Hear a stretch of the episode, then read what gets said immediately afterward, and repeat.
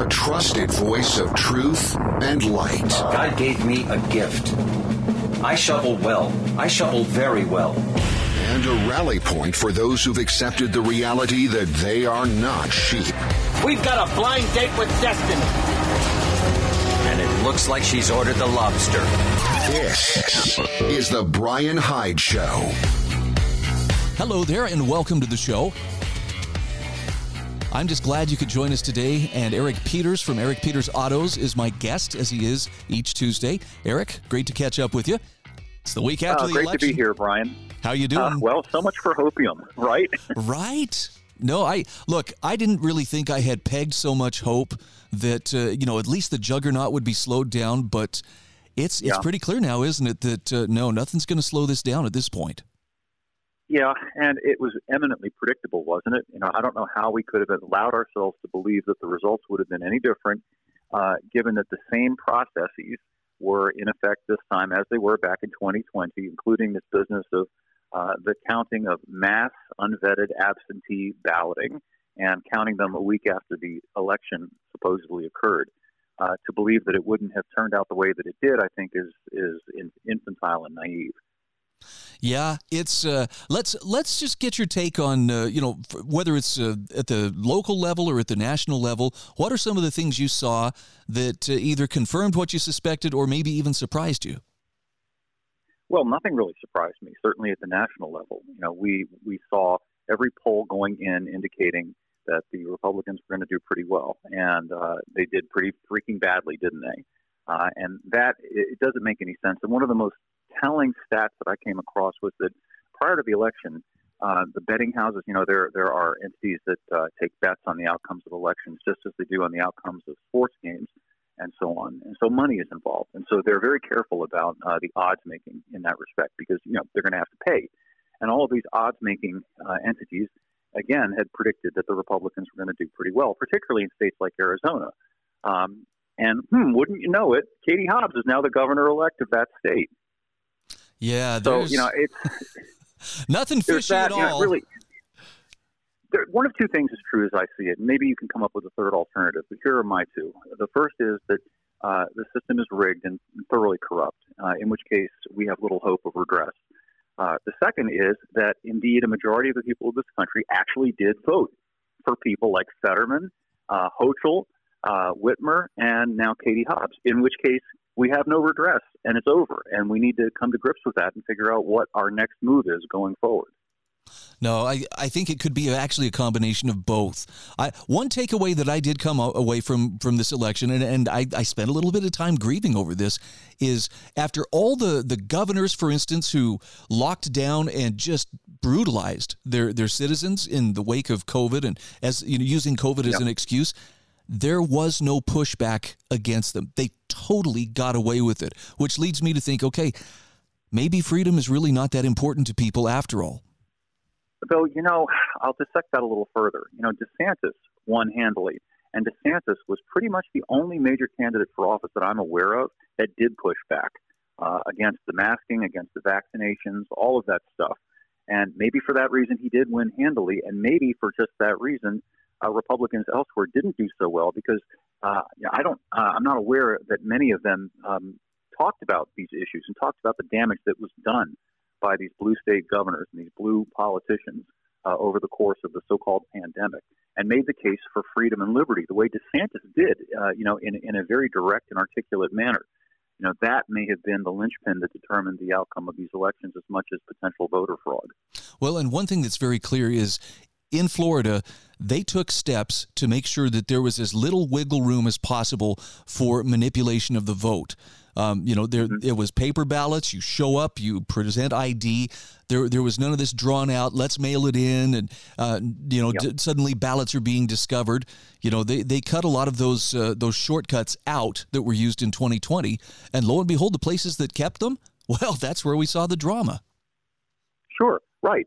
And, again, I hate to constantly whack the orange piñata, but the reason that so many states have these processes in place is because the orange man did nothing to prevent that from happening back in 2020. So we had all these states that adopted these new ballot measures where people could vote for weeks, months even ahead of the election, and that mass absentee ballots would be collected and then wouldn't be verified prior to the counting.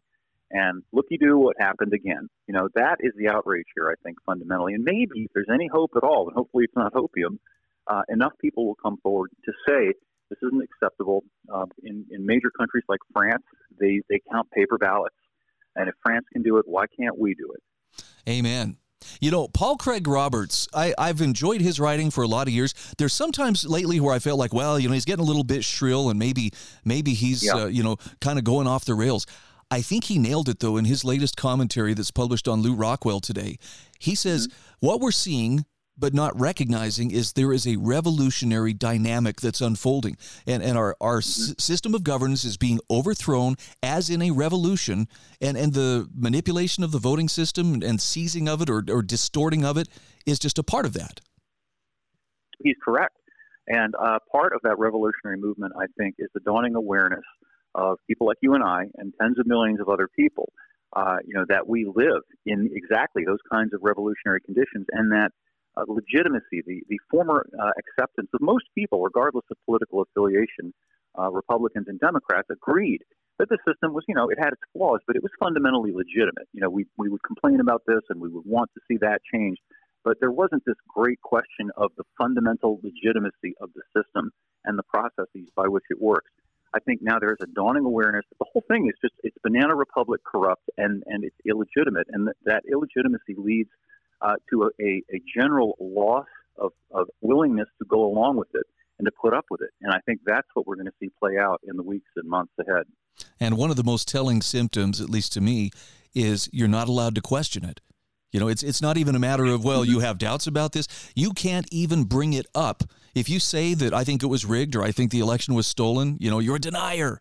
But it's pretty clear the system is capable of being manipulated depending on who's doing the counting of the votes or how the votes are being tabulated. And in Maricopa County in particular, talk about irregularities, voting machines that weren't working, ballots, and these were primarily Republican areas, ballots that were submitted, but somehow they weren't yet counted, but they were put with the counted votes. I mean, it sounds like somebody was seriously monkey wrenching the system. No question, you know, or at least I wish we didn't have the question. You and I have talked about this before, and I'll reiterate. I think people of goodwill, honest people on whatever side of the political spectrum that you fall on, would like to know that things are on the up and up. You know, whether your guy wins or loses, you want to know that it was fair and that indeed the person did win the majority of the legitimate votes. I think anybody who has a problem with that is their opinion should be automatically dismissed. They are if you can't question something and get an answer to a reasonable question, there's no question in my mind that they are trying to hide something from you and to shame you from asking the question because they're afraid of the truth. So here's the $64,000 question I want to throw your direction. If we can't count on the system, and by we, I mean a growing number of Americans, like maybe half of the voting public, if we can't count, if our votes really don't seem to count for anything, then why should we put any faith in the system whatsoever? Correct, exactly. And, you know, the point is arrived at, isn't it, I think, where you're no longer bound to play along by the rules. They don't, so why should we? And I mean that generally with regard to everything, which means we get to a point where you should do whatever you can do to protect yourself to the extent that you can, you know, in a holding pattern until we can figure out a way to get out from under this completely corrupted system that we're forced to deal with.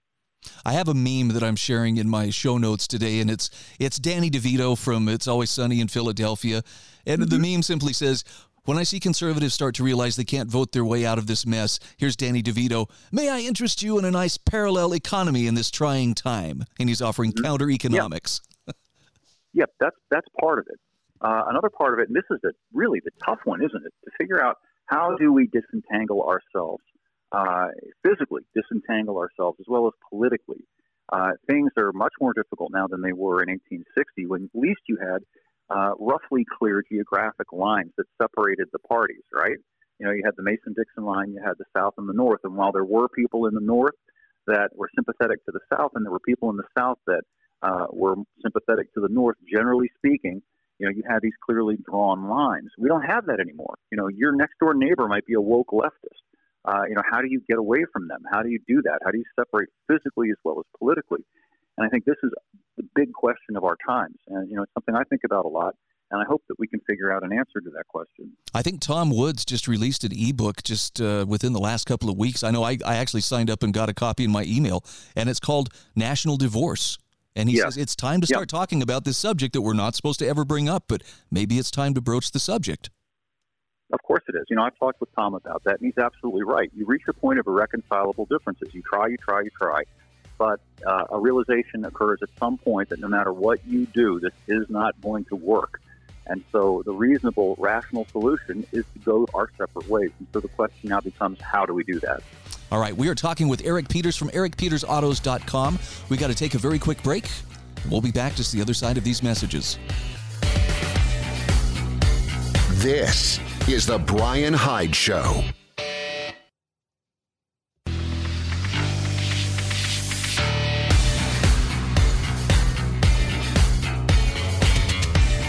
This is The Brian Hyde Show. Welcome back to the show. We are talking with Eric Peters from ericpetersautos.com. If you look in the show notes, you will find a link directly to his website. Be well worth your time to spend some time there. Eric, I wanted to get your take on, it's the season of death and sickness for the unvaccinated, or at least I think it was this time last year. Let's talk about what's happening in terms of hyping up the fears of respiratory viruses and vaccines and so forth. I know you did a recent column on vaccines as palliatives. What's your take there? Yes. Well, you'll notice that they've conceded that these things, these drugs that they've been marketing as vaccines clearly are not, in that they don't provide immunity. In other words, you can get and you can spread the virus that these things do not immunize against. So what they've done is change it around to, well, now it helps protect. So if you take this drug, supposedly, you won't get as sick, you won't go to the hospital. That's what they're saying. So that's what a palliative is. A palliative is something that you take after you have a problem, like an aspirin. If you have a headache, aspirins don't prevent headaches. They help get the headache to go away, right? And it occurred to me that what they're doing with that is not just sort of a cover your butt thing. They're also doing it because I think their plan is, going forward, to push these so-called vaccines on people, and particularly kids, as a measure that will help do things like, it helps protect against obesity. It helps protect against high cholesterol and high blood pressure, a literally endless array of things that it could help protect against. So they don't have to make a claim that, hey, you do this and you won't get, you take this and it will help protect you. Like, buy miracle wax product from late night TV, and it might help keep your finish looking really good for a long time. There's this monetary incentive there that they're going to do here to get these across to people. I think that is deliberate. I don't think that they choose words randomly. I think they have very specific intent when they choose a particular word to hawk whatever it is they're trying to sell or cram down our throats.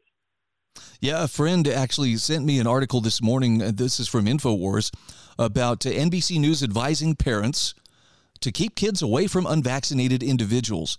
And my thought was, oh, crap, here we go again. They're going to start up with the masks, start up with the mandates and the distancing and so forth. And this time they can do it with impunity. Yeah, now that they have secured their power, sure. I've read somewhere, you may know about this, whether this is accurate or not, that they now recommend something like 70 different vaccines for children at this point. That sounds about right. I know it's a whole lot more than you and I were given when we grew up. Yeah, we got like 3 or 4 maybe. From the time that we were babies through adolescence, and that was it. It's astonishing. Everything now is. About these vaccines, which of course are, as they admit now, they're gene therapy, meaning they modify you in some way. And that gets back to this whole business of how they're going to try to cram down the drugs to prevent things like childhood obesity, depression, because we can modify your genes so you won't get fat, or it'll help you not get fat, or help you not get high blood pressure. And of course, all of this will end up being coercive. You go to your doctor, you won't have a choice. If the doctor recommends whatever the heck it is and you don't do it, then they are going to sick the apparatus of the state upon you. And who knows how they're going to do it, but that's clearly the intent. They will make the case that if you don't listen to doctors' orders, that you're some kind of societal miscreant who's imposing costs on society and may even be a threat to our democracy. And you know we can't have that.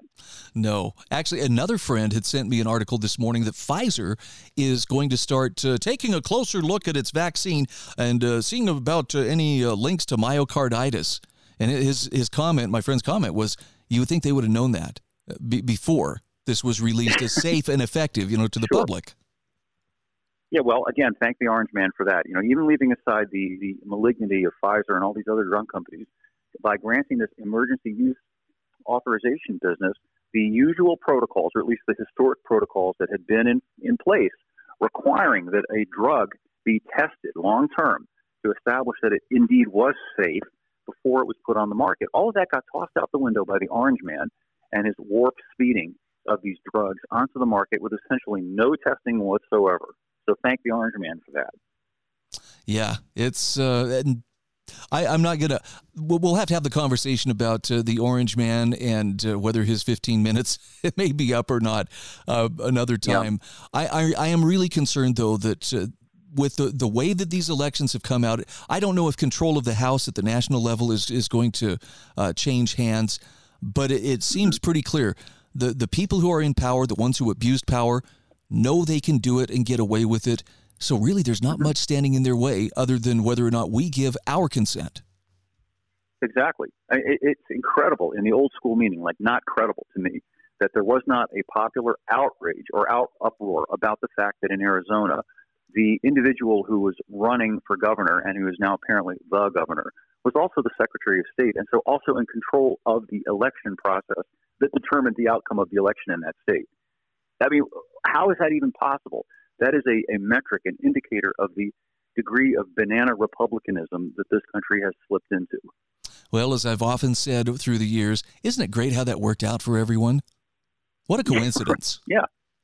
You know, why not put the fox in charge of taking care of the hen house? Literally, that's what it is. Well, it really feels that way. And I know a lot of people, myself included, are starting to sit down and go, okay, so I'm going to have to really think about what's my next move. Where should I be focusing my energy? Where should I be focusing my attention? Let's talk a little bit about what your thoughts are on politically. I don't think there's a whole lot that we're going to change. I think that die is pretty much cast.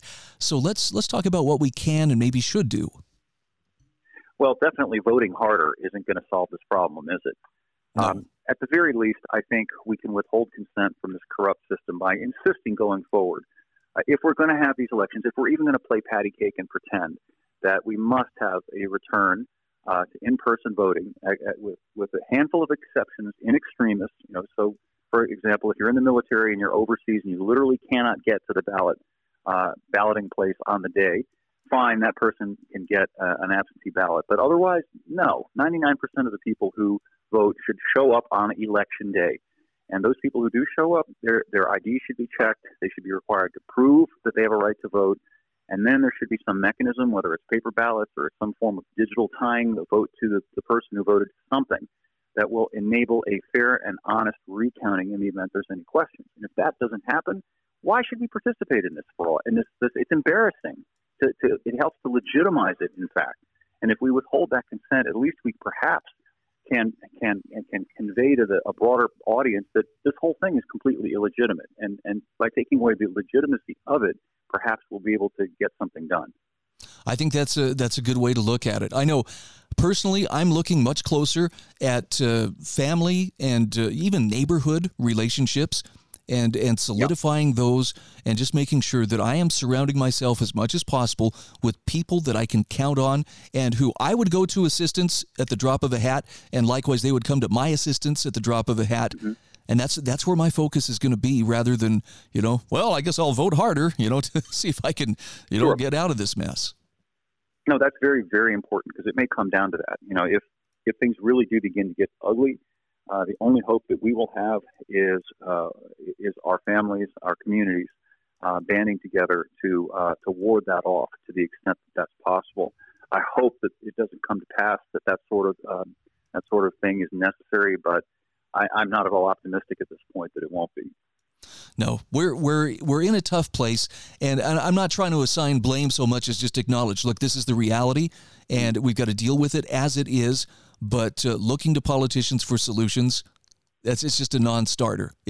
We're gonna have to build something parallel to it, you know, and make them obsolete so that we can continue on with our lives, our liberty, and our pursuit of happiness.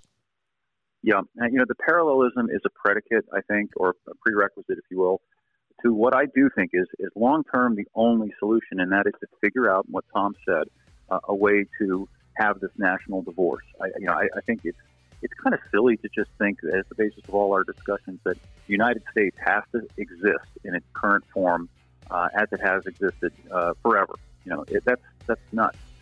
It no longer works. It no longer works for us. It no longer works for them. So let's figure out a way to make it work for everybody. Eric, great to talk with you. Hope we can catch up again next week. Me too, Brian. This is The Brian Hyde Show.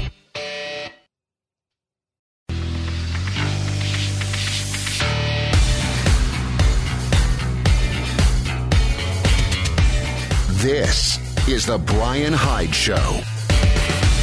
Hey, welcome back to the show. Just want to give a quick shout out here to GarageDoorProServices.com. This is especially for my listeners in southern Utah. It's a local company to you, and it is definitely the choice if you need a garage door installed, serviced, or repaired. Their garage doors are made in America. They offer insulated garage doors, among other things, as well as commercial service and residential service. Call them at 435-525-2773. Better still, go to their website, GarageDoorProServices.com, and just see what their customers are saying about them. They've got a wonderful review section and lots of glowing reviews. So, isn't it astonishing how we're expected to believe that another set of remarkable election circumstances have miraculously allowed the Democrats to eke out wins in key Senate races? I find it remarkable, but, you know, again, I don't have a whole lot of emotional attachment to it, but It does kind of indicate that the system is, how can I put this nicely? It's not the same thing as saying, oh, the system is rigged, but the system is definitely playable. How's that sound, right? It can be manipulated, and I think it probably is being manipulated, at least in those states that haven't taken concrete efforts to head off potential manipulation or voter fraud. States like Florida, as one possible example. I've got a great essay here from Daisy Luther, The Organic Prepper. The title is, If Americans Have Lost Faith in the Election Process, Does the Outcome Really Mean Anything? She says, over the past 6 years, in particular, confidence in our election process has plummeted.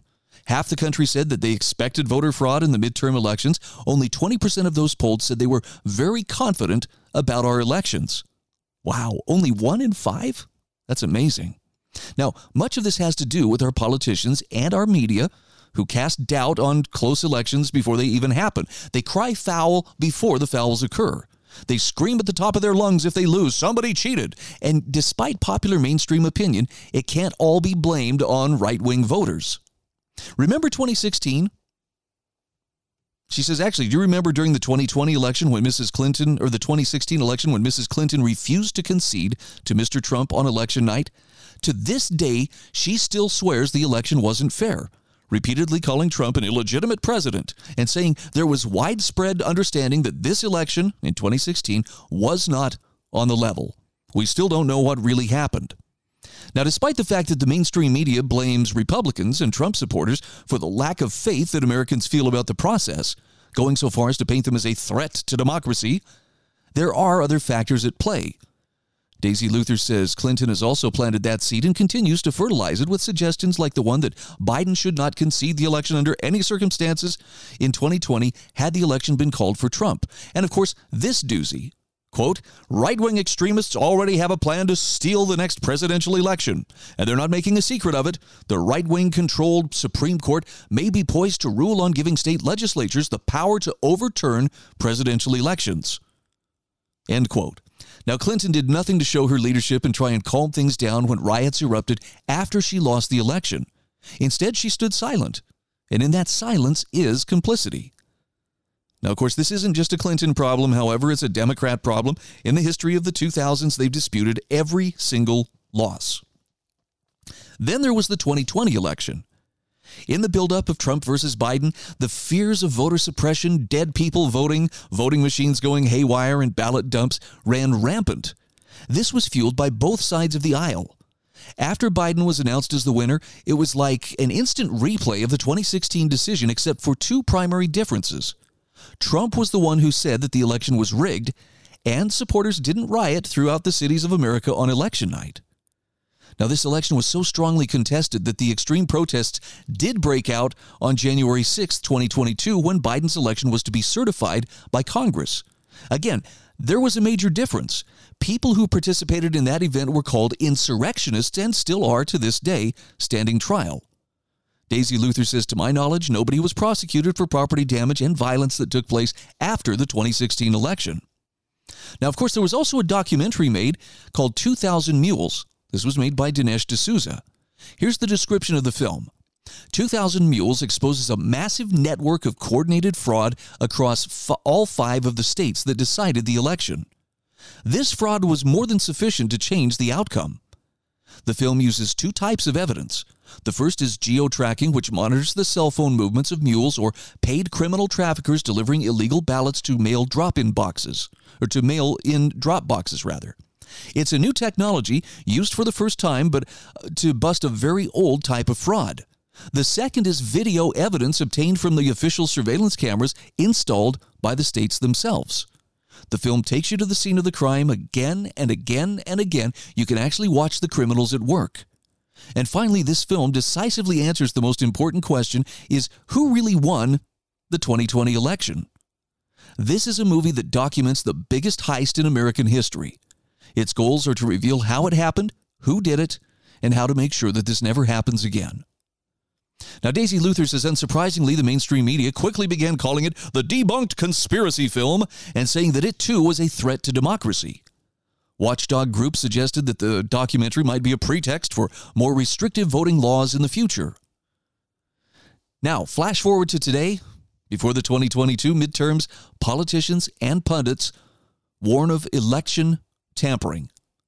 The most recent midterm election was one of the most hotly contested elections that Daisy Luther says she's ever watched. And she says in the midst of all that, there were more warnings about election fraud. Hillary Clinton wrote, quote, "We are witnessing a concerted attempt to destabilize the democratic process and delegitimize our multiracial democracy carried out in full view of the American people. As Democrats, it's not enough to push back one law, one court case, or even one election at a time. We need to fundamentally change the way we think about and fight back against this blatant, sweeping effort." Oh, and she also concluded, ironically, given her response to the 2016 loss, "When the people make their voices heard in an election, we should respect the results. These aren't partisan statements. They're attributes of a functioning democracy." End quote. Now, Donald Trump said on his Truth Social platform, "Same thing is happening with voter fraud as happened in 2020. Clark County, Nevada has a corrupt voting system. Be careful, Adam, as do many places in our soon-to-be third world country. Arizona even said by the end of the week they want more time to cheat." He says Kari Lake must win. They're saying about 20% of the so-called voting machines in Maricopa County are not counting the votes that have been placed in the machine. Only Republican areas? Wow. Trump says, "Kari Lake, Blake Masters, and all others are being greatly harmed by this disaster. Can't let this happen again. I believe Attorney General Mark Brnovich is on the case big time. He has a chance to be the biggest hero of them all and at the same time save our country from this cancer from within. The Democrats that run Pennsylvania have just stated that Pennsylvania may not have a final vote count for many days, and yet they use these very expensive machines for speed. Go to paper ballots, same-day voting, must have voter ID. Problem solved. Also, big money saved." End quote. Now, Daisy Luther also talks about Stacey Abrams of Georgia, who went so far as to go to court to have her last failed gubernatorial race overturned. Of course, she lost her suit, and then she lost again in her rematch against Governor Kemp in 2022. Daisy says, regardless of elections, it's really important that, you focus on the important things outside of politics, too, like, taking care of your family, becoming more self-sufficient, etc. But she points this out to make the point that everyone seems convinced that the election system is flawed.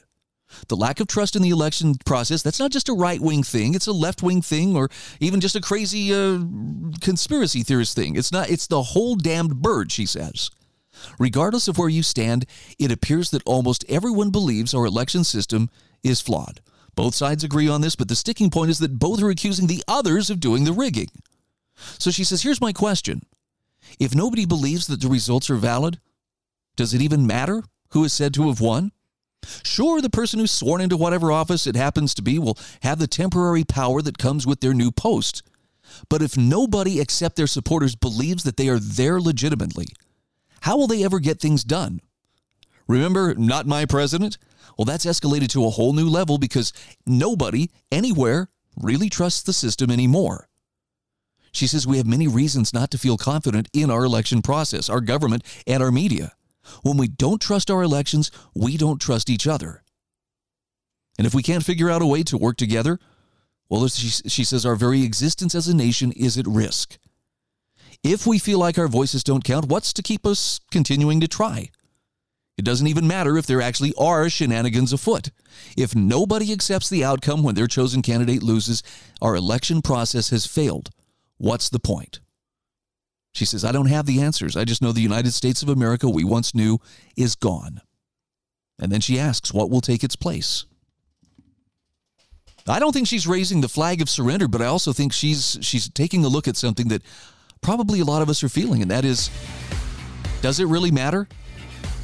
If the systems by which we hold our elections are manipulable to the point that a predetermined outcome can be achieved, I'm trying to be diplomatic in how I say this. Why does it really matter if you vote? It really is just a reassurance ritual to let you blow off a little steam, until the next time. This is The Brian Hyde Show.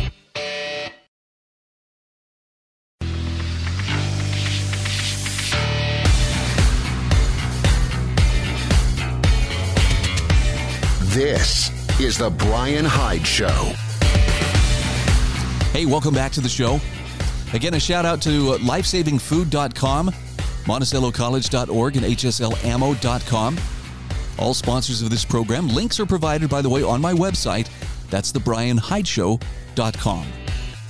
Okay, three quick articles I want to touch base on here.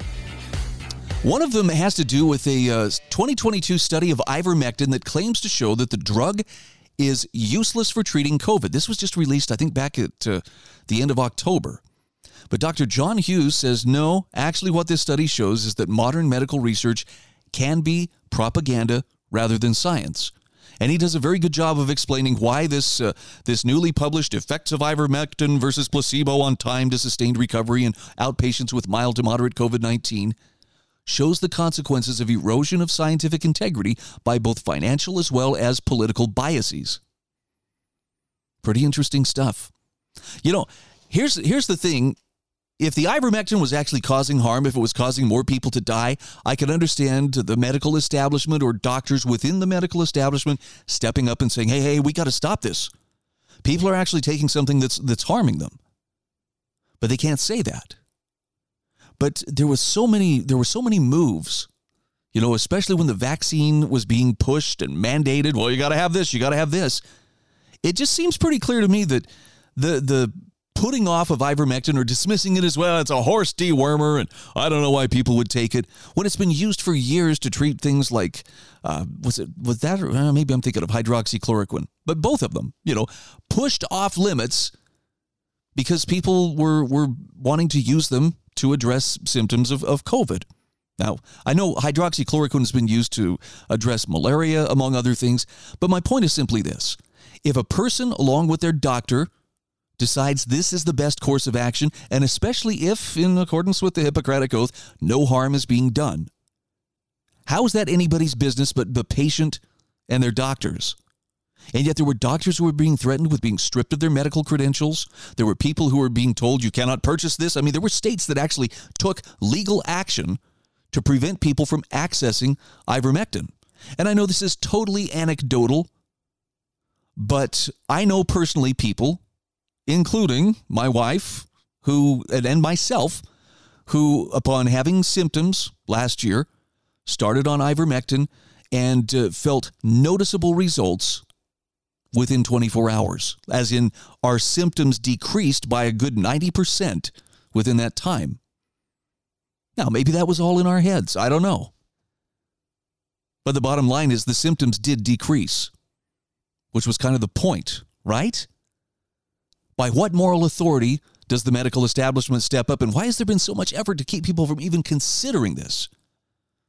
I still come back to the idea that I think that was done for the purpose of keeping any kind of alternative of being available so that they could keep the vaccine going under the emergency use authorization that was granted by the FDA. Because they can't do that if there is a reasonable alternative to the vaccine. In other words, I think they were monkeying around. I think they were trying to tip things in favor of, nope, there's only one solution, and it's the one that we're insisting that you get or be cast out of society. By the way, how'd that work out? Have we seen, that winter of death and sickness that the president was promising a year ago? No, we've seen a lot of death and sickness, but you know what? It hasn't been among the unvaccinated. That's the elephant in the room.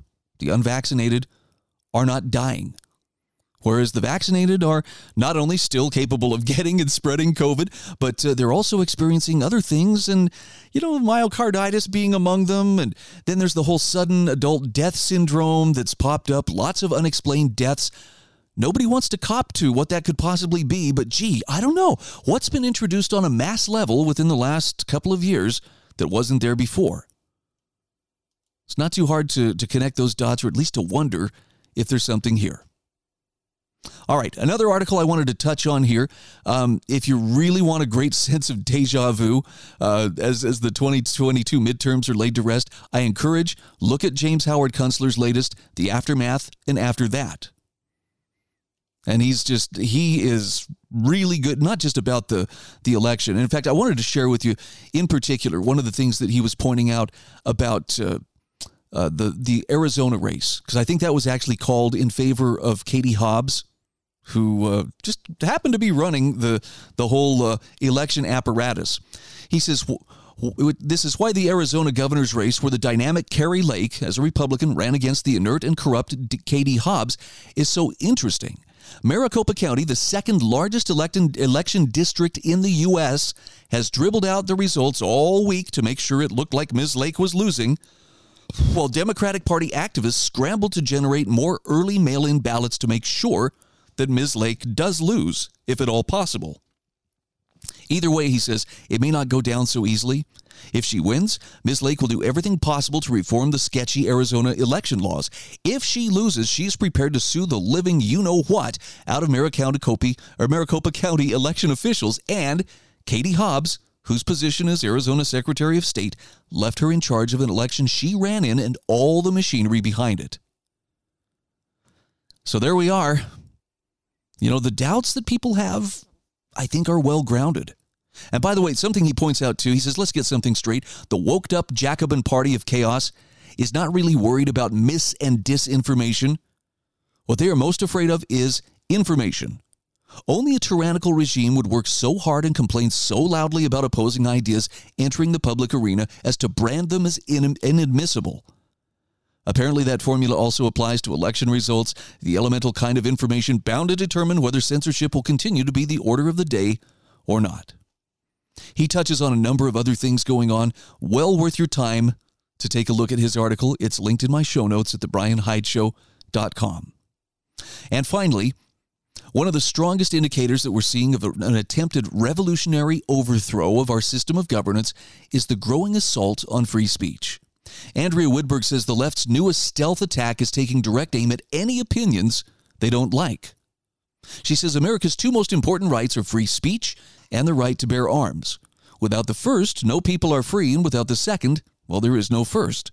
So totalitarians always go after both. That is, they silence and disarm them. For decades, the left has been open in its war on the Second Amendment.